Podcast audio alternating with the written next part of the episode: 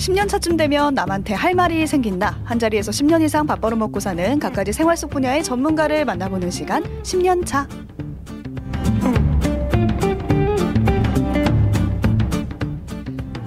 빛이 강하면 그림자도 짙다라는 말이 있죠. 화려한 무대 위 스포트라이트를 받지만 공황장애, 우울증으로 남몰래 눈물 흘리는 아이돌도 많습니다. 오늘은 그 아이돌과 연습생들의 마음을 치유하고 계신 분을 모셨는데요. 심리상담가 조한노님 나와 계세요. 안녕하세요. 예, 안녕하세요. 네, 자기소개해 주실까요? 네, 심리상담사 조한로입니다. 정신건강 관련 분야에서 일한 지 14년 정도 됐고요. 현재 작은 상담실을 운영하면서 연예인 연습생을 비롯해서 아동 청소년 성인의 심리 상담, 심리 평가, 심리 교육을 진행하고 있습니다. 음. 그리고 한국 심리학회 산하 학회 그 자격인 상담 심리 전문가와 임상 심리 전문가, 범죄 심리사 자격과 국가 자격인 정신건강 임상 심리사, 청소년 상담사 등의 자격을 보유하고 있습니다. 네, 말을 듣는데 차분해지고 네. 또 심리적인 건지 모르겠지만 네. 뭔가 편안해지고 그런 음. 느낌이 드는데 연예인이라고 하면 어디 네. 가서 참 터놓고 자기 얘기를 음. 하기가 좀 힘든 직업이잖아요. 네. 근데 이쪽 일을 하는 분들을 한 130여 명 천여 회 음. 만나서 상담을 하셨다고 들었어요. 네.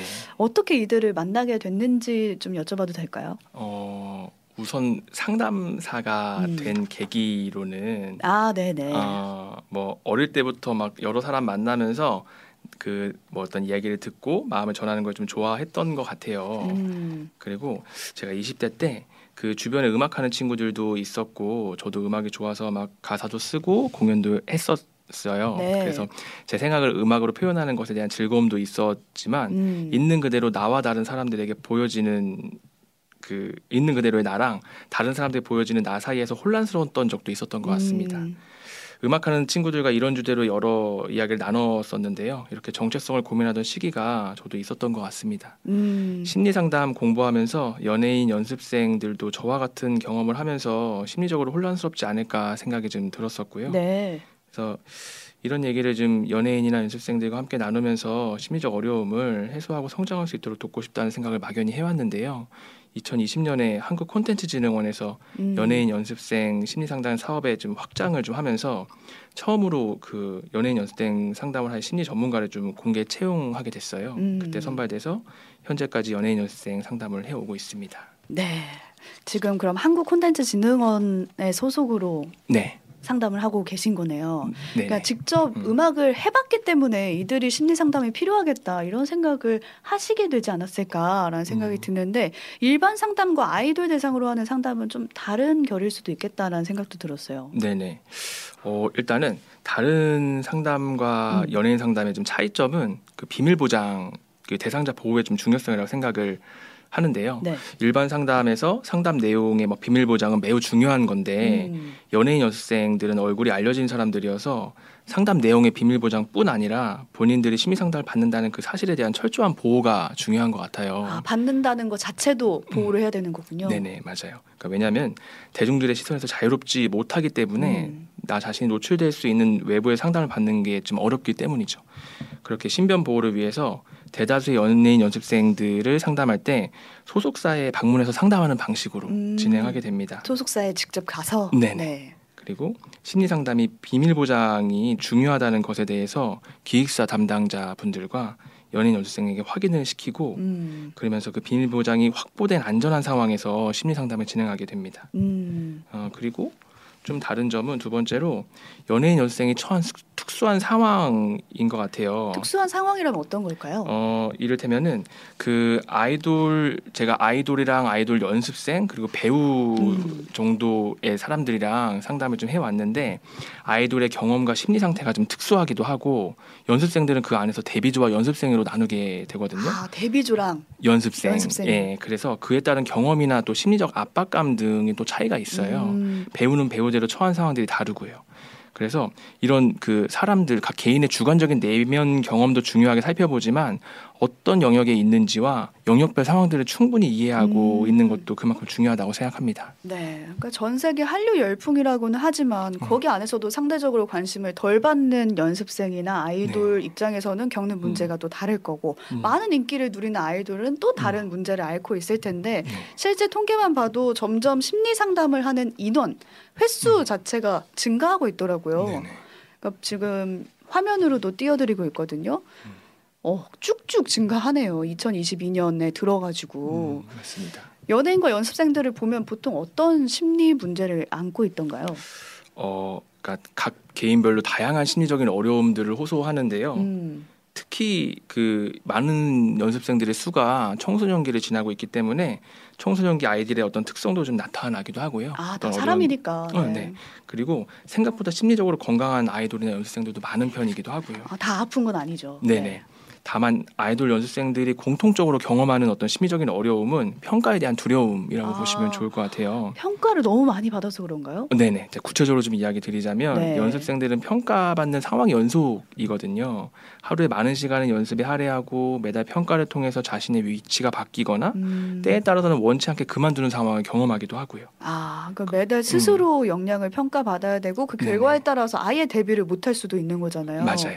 거기서 오는 불안감이 상당할 것 같은데 어떻던가요 실제로는? 어, 맞아요. 그래서 여학생들은 언, 어, 언제나 내가 어떻게 보일지에 음. 대해서 고민하고 좋은 평가를 받기 위해서 내 말과 행동이 그 소속사에서 혹은 사회에서 용인되는 방식으로 표현하는 걸 좀 배우는 것 같아요. 그래서 다양한 상황들에서 경험하는 감정들이 있는데 음. 특히 부정적인 감정은 애써 표현하지 않고 숨기는 것 같습니다. 부정적인 감정을 그럼 해소할 곳이 없네요. 네네. 맞아요. 이런 걸 해소하기가 음. 좀 어렵고 이거는 근데 좀 아이돌들도 마찬가지이기도 하고요. 그래서 근데 이렇게 있는 그대로 표현하기 두려워하는 데는 미디어의 역할도 좀 큰 것 같아요. 음. 그래서 막 최근에 뭐 이렇게 사람들이 네. 미디어에 나오는 아이돌들이 문제가 될 만한 발언이나 행동에 대해서 비난하기 하는 것뿐만 아니라 네. 뭐 어떤 개인의 취향을 표현하거나 음. 부족한 지식에 대해서도 스스럼 없이 비난하고 음. 이걸 빈번하게 이슈화되는 것 같아요. 이런 상황을 계속 경험하게 되면 연습생들이 아 아이돌은 암묵적으로 아티스트로서의 능력 능력뿐 아니라 인성적으로도 완벽함이 좀 필요하다고 생각하는 것 같습니다. 음, 저 얘가 딱 생각났는데 음. 뉴진스의 민지 같은 경우는 칼국수가 뭐지라는 반응을 음. 했다가 엄청난 비난을 받았어요. 맞아요. 그런 취향의 음. 문제조차 제가 네네. 말을 했을 때 온전히 받아들여지지 않는 상황인 것 같아요. 맞아요, 맞아요. 그렇게 이렇게 막 아이돌이나 여생들이 내가 느끼는 감정을 좀 이해하고 수용하는 게 아니라 음. 사회 기준에 맞춰서 행동하다 보면은 내가 느끼는 감정을 잘 인식하지 못한다거나 자동적으로 억제하는 모습을 보이게 되거든요. 음. 결국에는 보여지는 나와 진짜 나 사이의 괴리감을 느끼게 되면서 근데 이게 이게 지속될수록 음. 일에 대한 회의감이나 심리적인 스트레스가 상승하는 것과 같이 소진을 좀 경험하게 되는 것 같습니다. 아, 그러니까 네. 사회생활하면 누구나 가면을 쓴다고는 하지만 네네. 연예인 같은 경우는 남들보다 훨씬 더 무거운 가면을 음. 여러 겹 쓰고 있다. 네네. 그게 생각만 해봐도 굉장히 답답하고 본래 얼굴을 까먹는 거잖아요. 네네. 그래서 거기서 오는 괴리감이 상당히 크구나라는 걸 음. 느끼게 되는 말씀이셨고 네. 그러다 보니까 연예인이 우울증을 앓다가 자살을 했다 이런 소식이 들려올 때가 있어요.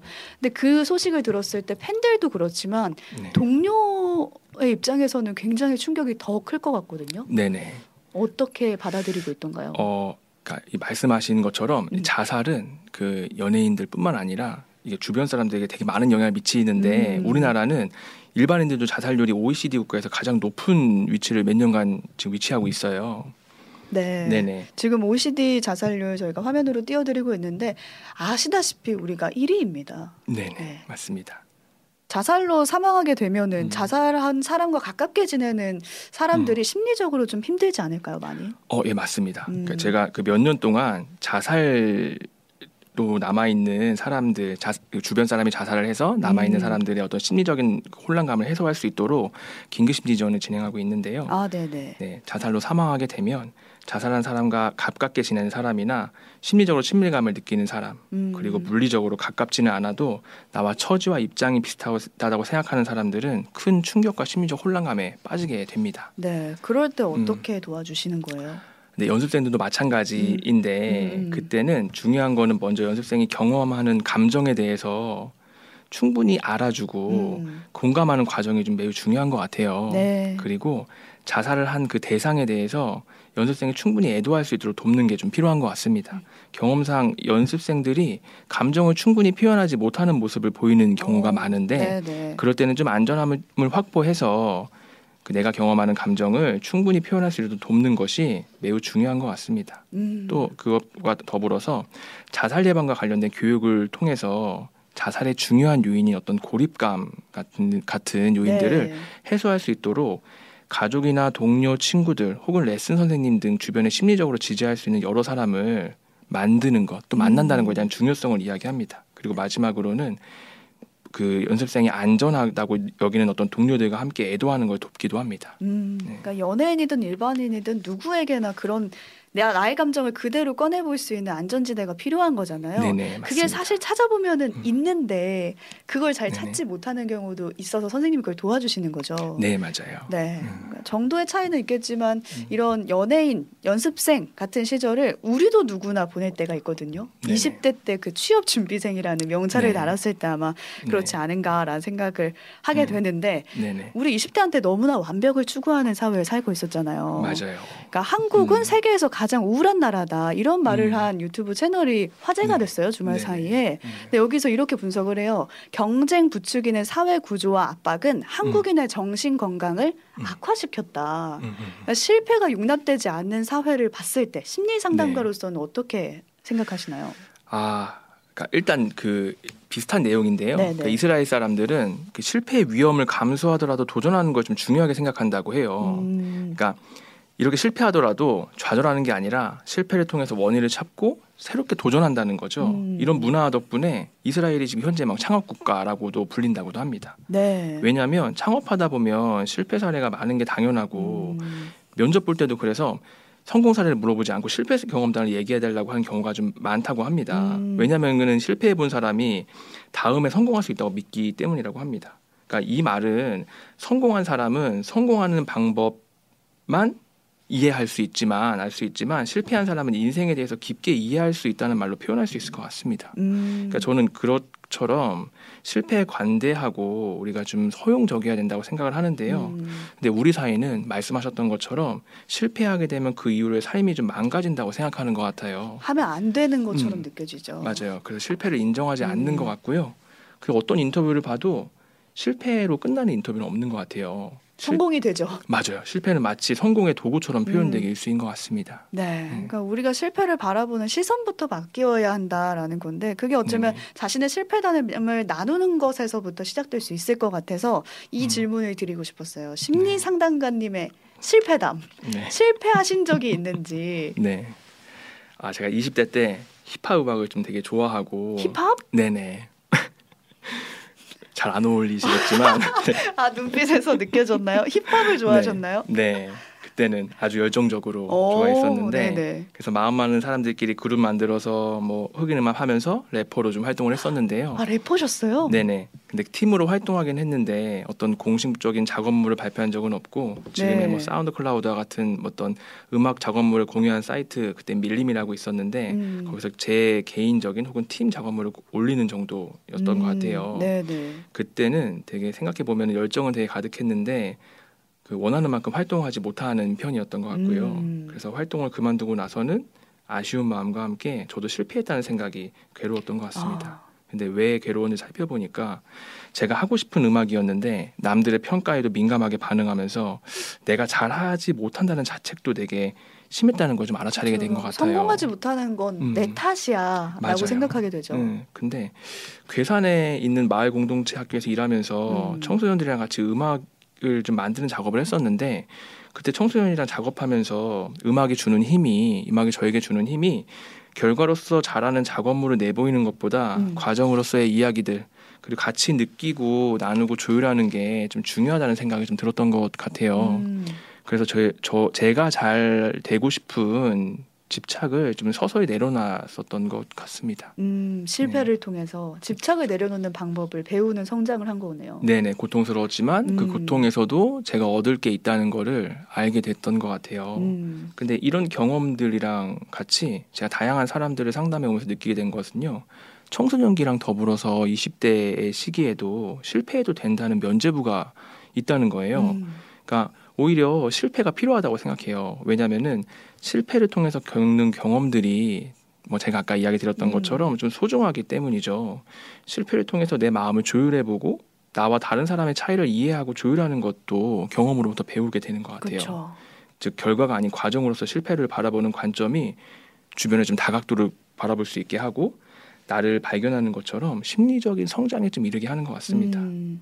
근데 연습생들이랑 마찬가지로 우리나라 20대들에게도 실패란 가혹한 일인 것 같아요. 네. 왜냐하면 사회라는 평가 시스템에서 실패란 자기의 위치가 낮아지는 것이고 음. 나아가서 자기가 하고 싶어하는 일을 하지 못하게 될지 모르는 두려움이기도 한 것 같습니다. 얼마나 큰 두려움이겠어요. 음. 하고 싶은 게 명확한데. 맞아요. 그러니까 이런 평가에 대한 두려움이 실패를 견디기 힘든 걸로 인식하게 되고 피하게 되는 것 같아요. 음. 그렇기 때문에 실패가 주는 어떤 유익함을 충분히 느끼기가 어렵고 결과적으로 실패를 피하는 모습은 그냥 있는 그대로 온전한 나 자신을 믿지 못하게 음. 만드는 것 같습니다. 네. 그러니까 음. 실패를 피하면서 있는 그대로의 나 자신을 믿는 것 자체가 네. 어렵게 한다. 네 네. 근데 생각해 보면 상담가님이 그 래퍼를 하다가 음. 실패하신 그 경험이 네네. 지금 하고 계신 일에 상당히 큰 도움이 되지 않나요? 어, 예, 맞아요. 어, 네. 그러니까 누구보다 잘 공감을 해주실 것 같아요. 맞아요. 그러니까, 그러니까 그런 것들이죠. 뭐 제가 느꼈었던 그런 그 실패에 대한 경험들이 음. 그 평가에 민감할 수 없는 연습생들 만날 때도 좀 도움이 되는 것 같거든요. 음. 그러니까 연습생들도 아까 이야기 드렸던 것처럼 외부 평가에 몰두하고 나의 내면의 심리 상태나 내가 원하는 것을 충분히 알아차리지 못하는 경우도 좀 있는 것 같아요. 외부 평가를 너무 신경 쓰다 보니. 네네. 뭐 이런 시스템이기도 하고요. 네. 그래서 상담을 하면서 이러한 어떤 관심을 외부에서 나로 돌릴 수 있도록 돕기도 하고 음. 나의 원함이나 주변 사람들 관계에서 조율하는 거에 대해서 좀 나누게 되기도 합니다. 왜냐하면 저는 자기 자신을 알고 세상과 조율해 나가는 과정이 음. 심리적인 성장에 중요한 영향을 미친다고 생각하기 때문이죠. 네. 근데 이런 과정을 계속 하다 보면은 연습생들은 외부 상황에 대해서만 고민을 하다가 관점을 나 자신한테 돌리면서 외부 평가에 대한 고민이 아니라 나의 어떤 음악적 방향이나 성장하고 싶은 부분들과 같은 나에 대한 고민을 이야기하면서 진정한 어떤 진실한 자기를 찾아가는 음. 어떤 모습들을 상담 과정에서 보이기도 합니다. 외부에만 신경 쓰던 음. 사람이 그러니까 시선이 다른 사람한테 가 있다가 나에게로 돌아오고 변화를 하는 모습을 보면서 네네. 굉장히 뿌듯하실 것 같은데 음, 한편으로는 그런 음. 부정적인 감정에 전염이 음. 된다고도 하잖아요. 그럴 땐좀 네. 힘드시지 않은가요? 어, 네. 뭐 근데 가장 힘들 때는 음. 그 뭔가 자살 위기에 있는 내담자랑 심리 상담을 할 때. 아. 예, 어떤 위기 상황에서 심리적으로 개하, 개입을 해야 될 때는 되게 긴장이 되는 것 같아요. 아, 나의 한마디가 영향을 줄 수도 있으니 그런 건가요? 네네. 맞아요. 음. 그런 부분이 있는 것 같습니다. 아, 그럼에도 상담 음. 좋아하십니까? 네네. 저는 상담자가 된 것을 제가 가장 잘한 일이라고 생각하는데요. 네. 그 이유는 제가 그 내담자들이 내 그 문제를 문제가 있어서 음. 방문을 하지만 그래서 나 있는 그대로의 내 모습을 발견하고 내가 나 스스로의 어떤 뜻을 세워서 살아가는 모습을 볼 때좀 음. 대단하다고 생각이 들고 뿌듯하다고도 생각이 듭니다. 네. 음. 끝으로 이 말씀 한 번만 드리고 싶었어요. 10년 차 출연자분들한테는 다 드리는 질문인데 네 다시 태어나도 상담가로 직업을 정하시겠습니까?